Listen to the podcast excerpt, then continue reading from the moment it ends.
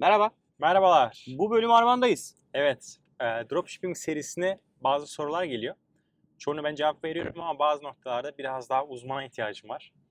Ben miyim uzman? Evet, yani en azından şimdi gireceğim konuda biraz daha böyle şirket, vergisel, faturalaşma konusu olunca Ya, fatura varsa ben varım. Tamam. fatura varsa sen varsın. Biraz E, anlarım O nedenle oradan gireceğiz. Şimdi girelim konuya. Soru şu. Dropshipping'i Türkiye'de yapmak bir legal mi? İki o vergisel boyutunu nasıl yaparım eğer legalse tabii Hı hı. ki. Nasıl çözerim?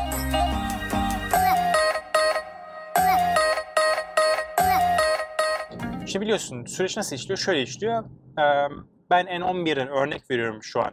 Ürünleri listeliyorum. İster Evet. kendi sitemde, ister başka bir platformda, pazar yerinde. Sonrasında ürün satıldığı zaman ürünün kendisini doğrudan müşteriye gönderiyorum. Doğru. Ama bu noktada fatura işini nasıl çözmeliyim? Orası bir soru işareti. Evet. Bunu Türkiye'den bence- başlayalım, Amerika'dan başlayalım. Bir, Ya, Türkiye için örnek yorum yapma yani. şansım daha kolay. İstersen önce sen Amerika'dan bahset. Ben, Ben de Türkiye'deki Çok kısa, hani okey. kendi öngörümü söyleyeyim yani. Bu ben sonuçta vergi uzmanı değilim. Evet, birazcık dilim dönebilir bu konulara ama e, kendi öngörümü paylaşayım ben de. Tamam. Amerika'da nasıl oluyor bu iş? Şimdi Amerika'da şöyle e, bir pazar yerine alıyorsun. Başka bir pazar yerine sattığınız zaman aslında pay- PayPal kullanılıyor, kullanılıyor ağırlıklı Amerika'da. Yani alırken de PayPal kullanabiliyorsun. E, ürünü satarken de PayPal, PayPal hesabına e, örnek veriyorum eBay PayPal hesabına yatırıyor parayı. Tamam. Yani PayPal aracı ile, finansal aracı ile alış ve satışlarımı finansal anlamda çözebiliyorum. Bu noktaya kadar herhangi bir şirket kurmama gerek yok. Direkt e, ilk günden PayPal'da başlayabilirim. Tamam. Belki ilk, e, hatta ilk ürün sattığım zaman parayı oraya yattığı için o parayla gidip ilk ürünü alıyorum. Oraya gönder, Aa. e, gönderdiğimde aslında döngü başlıyor. Okey ama para anında hesaba geçmiyor ya. O arada bir bir E, PayPal'a Gecikme anında var. geçiyor. Hayır mesela atıyorum sen gittin eee, eBay'den bir şey sattın. Sattım. Eee, eBay'den sattığın anda ürün daha ulaşmadan para hesabına geçmiyor ya. PayPal'a geçiyor. Geçiyor mu? Anında PayPal'a geçiyor. Vay. O parayla gidip e, Bak şey alabiliyorsun. pazar yerine alıyorsun. Komisyon çok iyiymiş bu ya. Tabii tabii. O şekilde zaten yoksa yürütmek çok zor yani. Okey. Ama sıkıntı nerede devreye giriyor? PayPal'ın bir sınırı var. Nedir Diyor ki eğer diyor bireysel bir hesapsan Hı hı. e, tam rakam hatırlamıyorum ama tahmin ediyorum yıllık 20 bin dolar alış ve satış totalde. Sistemden yapabilirsin. Sistemden geçtikten sonra ben hesabını kilitlerim senden e, Şirket şey bekliyorsun. Aynı şirket olmanı istiyorum. Yani aslında vergi mükellefi oluyorsun o noktadan sonra. Okey güzel. E, Ne yapabilirsin bu noktadan sonra? Şunu yapabilirsin. İstersen ikinci bir PayPal hesabı açarsın. Onunla devam edersin. Veya işte yani biliyorsunuz hani Amerika'da Türkiye'den yani yurt dışından Amerika'ya şirket kurabiliyorsunuz. Delaware hatta Hı hı. en popüler Vergi. mü- şey muafiyeti sağlayan Hı hı. eyalet. Oradan şirket kurup belki onun bir şey var. Initial bir hani Cost var. başta bir e, ücreti var. Hı hı. Onları harcadıktan sonra şirketin kuruluyor. Amerika'ya falan gitmene gerek yok. Onu da bir şey bağlıyorsun. PayPal'a bağlıyorsun ve bir anda sınırsız oluyorsun. Delaware eyaleti senden vergi de almadığı için veya çok az bir vergi aldığı için de e, çok bir vergi ödemeden işin içine sıyrılıyorsun. Yani Tamam. Amerika'da bu şekilde kurgulayabilirsin. Tamam. Peki Türkiye'de? Peki Türkiye'de nasıl? Şimdi Sence? buradaki senaryo şu mu? Türkiye'de bir pazar yerinden alıp başka bir pazar yerinde satma hikayesi. Aynen. Yani gider de gelir de Türkiye'de oluşuyor. Aynen. Tamam. Şimdi bunu şöyle e, bence şey yapabiliriz. Bir kere Türkiye'den bir yerden aldıysan örnek veriyorum. Hepsiburada.com'dan satın alıyorum ve gittigidiyor.com'da satıyorum. Evet. Hepsi buradaki satıcıya e, kendi fatura bilgilerimi veriyorum. Okey. Atıyorum bir şirketsem şirket, şahıssam şahıs. Bu sayede aslında gider bana yazıyor. Doğru. Hepsi burada bana satıyor ya da hepsi buradaki satıcı benim TC kimlik numarama ya da şirket ver kimlik numarama faturayı kesiyor. Hı hı. Bu ürünü gitti gidiyor oradan satarken de gitti yani satın alır e, satarken de gitti gidiyora kendi gitti gidiyor oradan sattığım müşteriye benim bir fatura kesmem gerekiyor. Hı hı. O yüzden Doğru. gider faturası geldi ve gelir faturasında ben müşteriye kestim. Hmm, Onu da zaten beyan bu, bu şekilde aradaki evet legal olması için bu işin günün sonunda ben bu aradaki elde ettiğim kârı karı gelir vergisini ödemem lazım.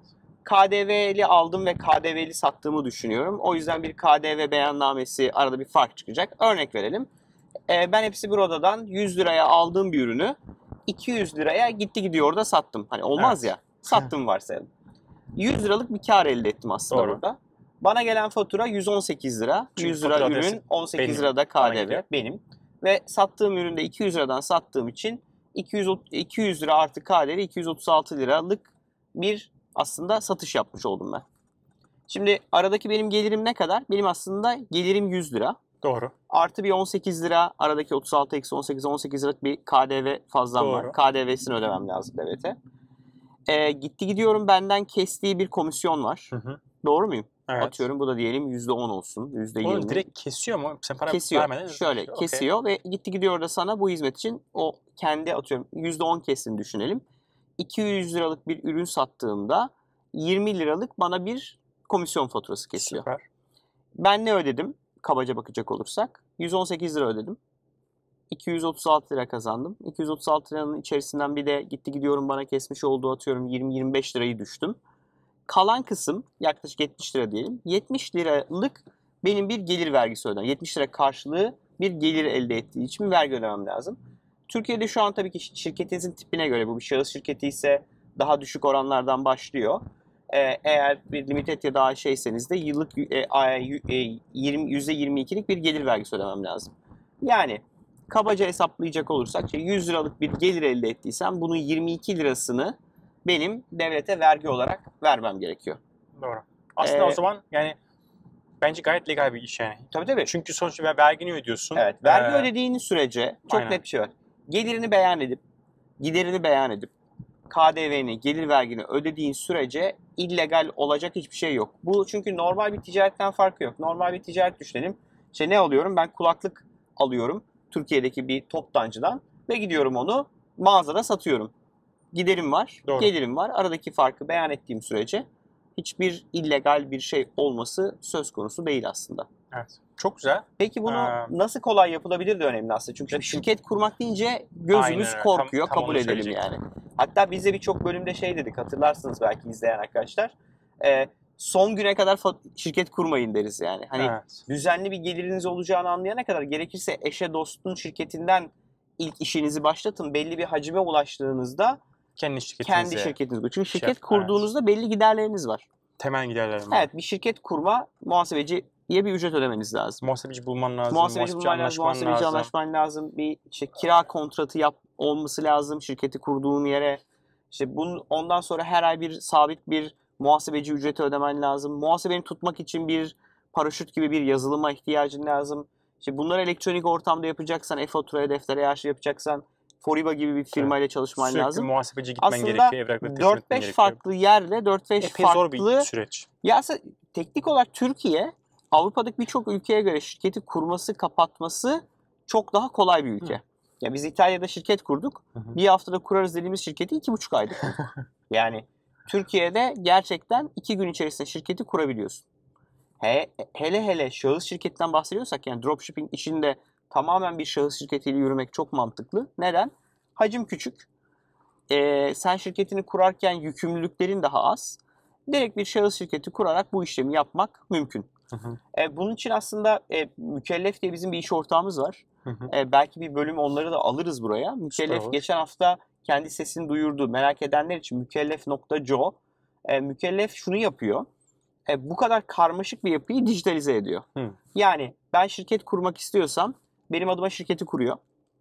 E, muhasebeci bulmamı sağlıyor. Çünkü o içeride muhasebeciler var. E, e-fatura deftere arşivimi veriyor. E, paraşüt veriyor. Hatta eğer bir ofisim yoksa bir sanal ofis hizmeti veriyor. Hadi canım. O onun üzerine e, fişlerimi ben girmekte üşeniyorsam uygulama içerisinde her ay geliyor bir kurye Yok her ayın başında benden e, fişlerimi alıyor.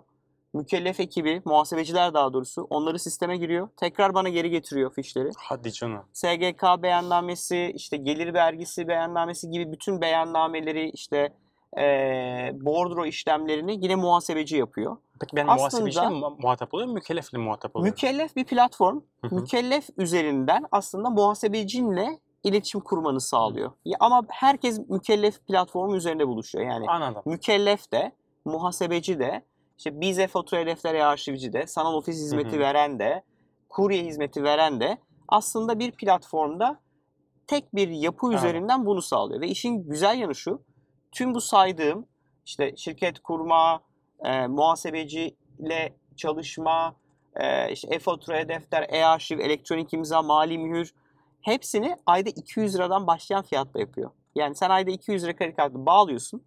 Hı hı. Peki Mükellef upfront üzerine- Yani ön ödeme var mı? 1000 Hayır, lira, bir şey yok. 1500 bir şey yok. Eğer şahıs şirketi kuracaksan şirket kuruluş ücreti yok. Ekstra bir gider yok. Ayda 200 lira bağlıyorsun kredi kartına. Her ay e, o 200 liranın büyük bir kısmı muhasebeci tarafından alınıyor. Hı hı. Muhasebeci sana muhasebecilik hizmetini kesiyor. Mükellef de sana bütün o dijital diğer hizmetler için bir fatura çok düzenliyor. Aslında Çok yani yani.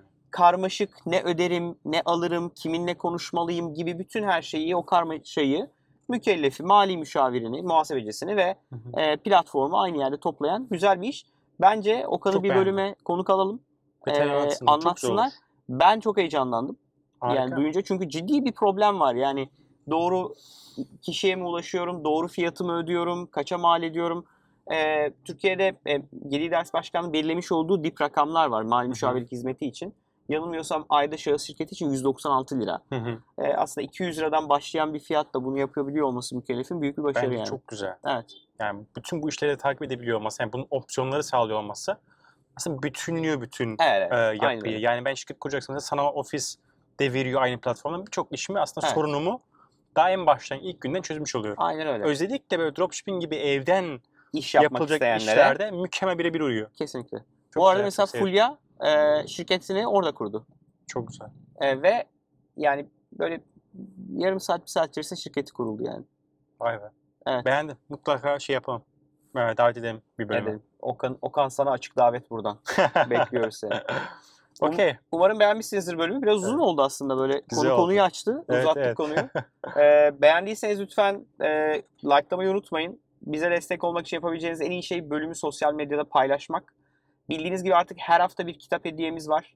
E, Evet. Bu haftanın kitabını kazanmak için yapmanız gerekenleri açıklamalar bölümüne yazdık. Ayrıca biliyorsunuz artık her hafta bir girişimi Yollarda TV'de e, sizlere ve yatırımcılara tanıtmaya başlıyoruz. O yüzden onunla ilgili nasıl bize başvurabileceğinizi ve o haftanın girişimi sizin olup olmayacağınızla ilgili ne yapmanız gerektiklerini de izlemek için yine açıklamalara o bölümü koyuyoruz. Şuraya bir yere de arman yapabilirsen Yaparım. o bölümün linkini koyalım. Ee, ve bu sayede her hafta bize konuk olan girişimlerden bir tanesi sizin girişiminiz olabilir. Ee, çok teşekkürler. Bildiğiniz gibi Teşekkür. Gümlet Medya ile beraber yapıyoruz bu yayınları. Gümlet Medya ile bizim dışımızda 4 podcast daha var. Girişimci Muhabbeti, Serbest Oyun İmalatı, Paraşütlü Üretim Bandı ve Mücadele. Aynı zamanda Utku ve Mehmet'in eee, medya Bakış işte açısı. e, bakış açısı podcast'inde size tavsiye ediyoruz. Hem bizi hem diğer podcast'leri tüm podcast uygulamalarından ve YouTube kanalımızdan takip edebilirsiniz. Görüşmek üzere. Görüşmek üzere.